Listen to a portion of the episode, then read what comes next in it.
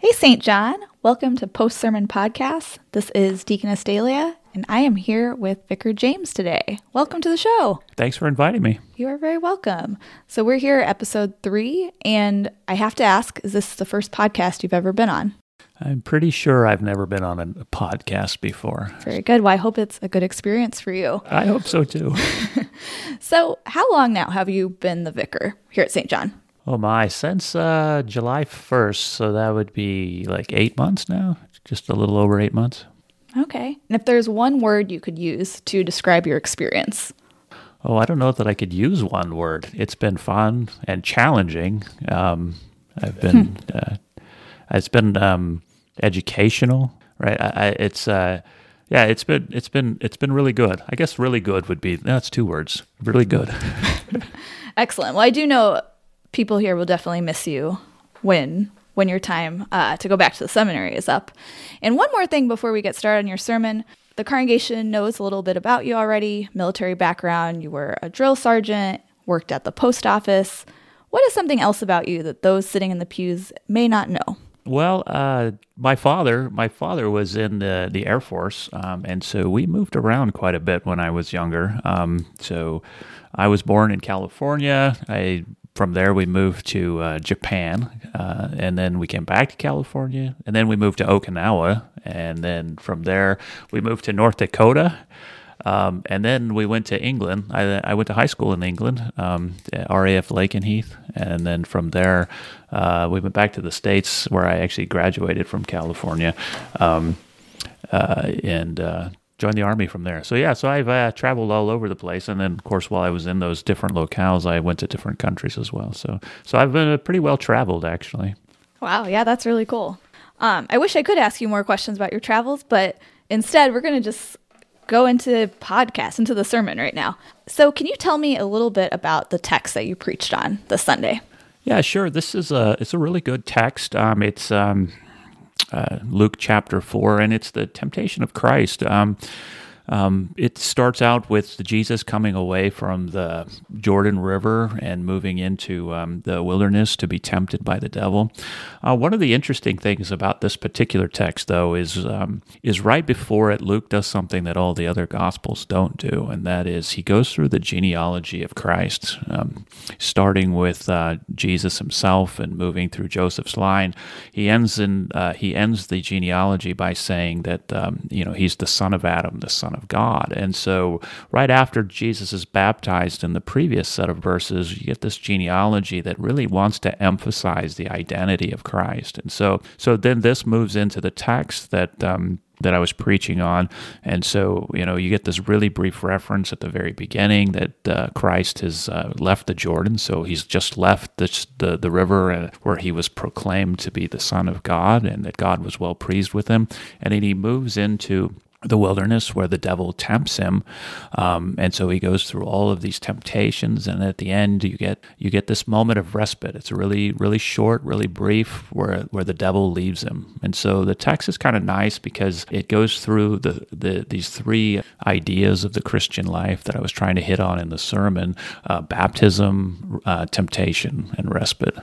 Baptism temptation and respite. I thought it was really interesting in your sermon that when you started talking about baptism, you began moving to the font during it.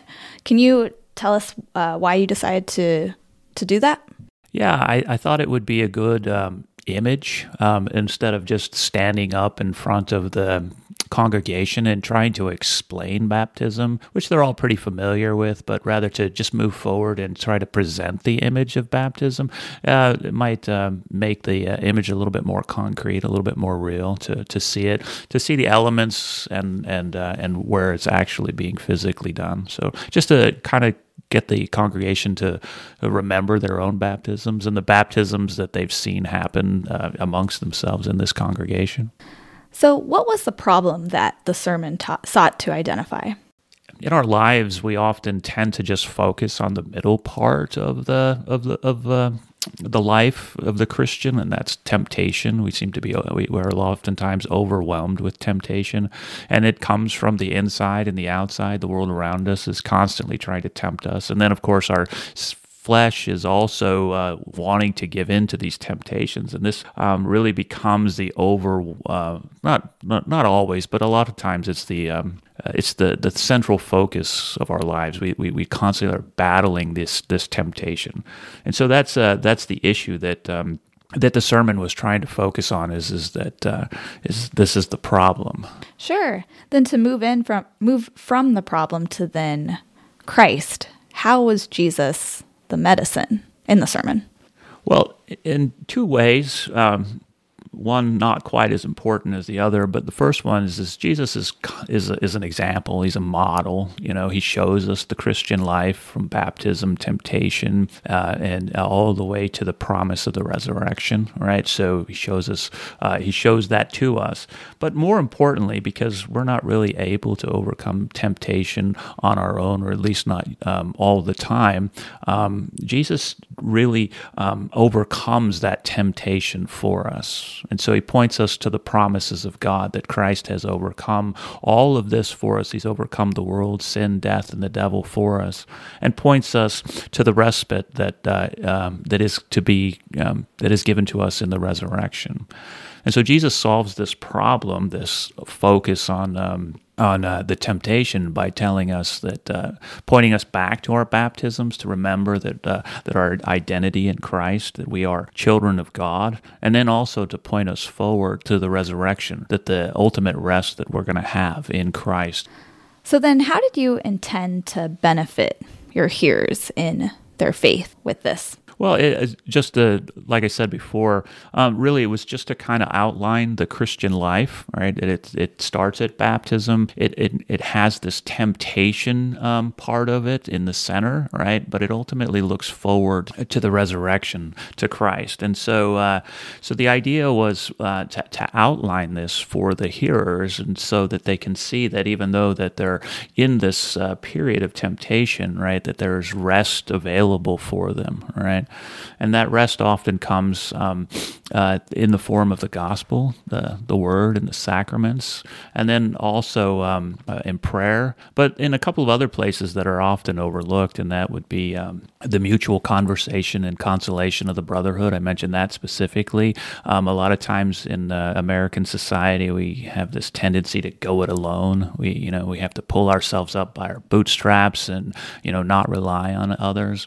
But Christ uh, gives us the the church, right, um, to uh, console one another, right, because we all go through these temptations, and and um, and we're here uh, to support each other. And another way that uh, that uh, we can um, that he give another means that he gives to us is also confession and absolution, uh, particularly private confession and absolution. I, I, don't think we make very much use of this nowadays, um, but um, it's good to have uh, this confessor to um, to confess these temptations to someone who can uh, you know hold you accountable while at the same time um, keeping the the privilege that uh, keeping that information privileged so it's not out there. So so I think those are some of the ways that uh, that that Christ benefits uh, that gives the the benefits of that we are receiving through uh, Christ for this. Sure. Yeah, you had mentioned brief moments of respite. So would you say those are examples of that rest yeah we find mm-hmm. i also like that you brought up the private confession absolution i don't think it's talked about in, in churches as much as maybe it, it had been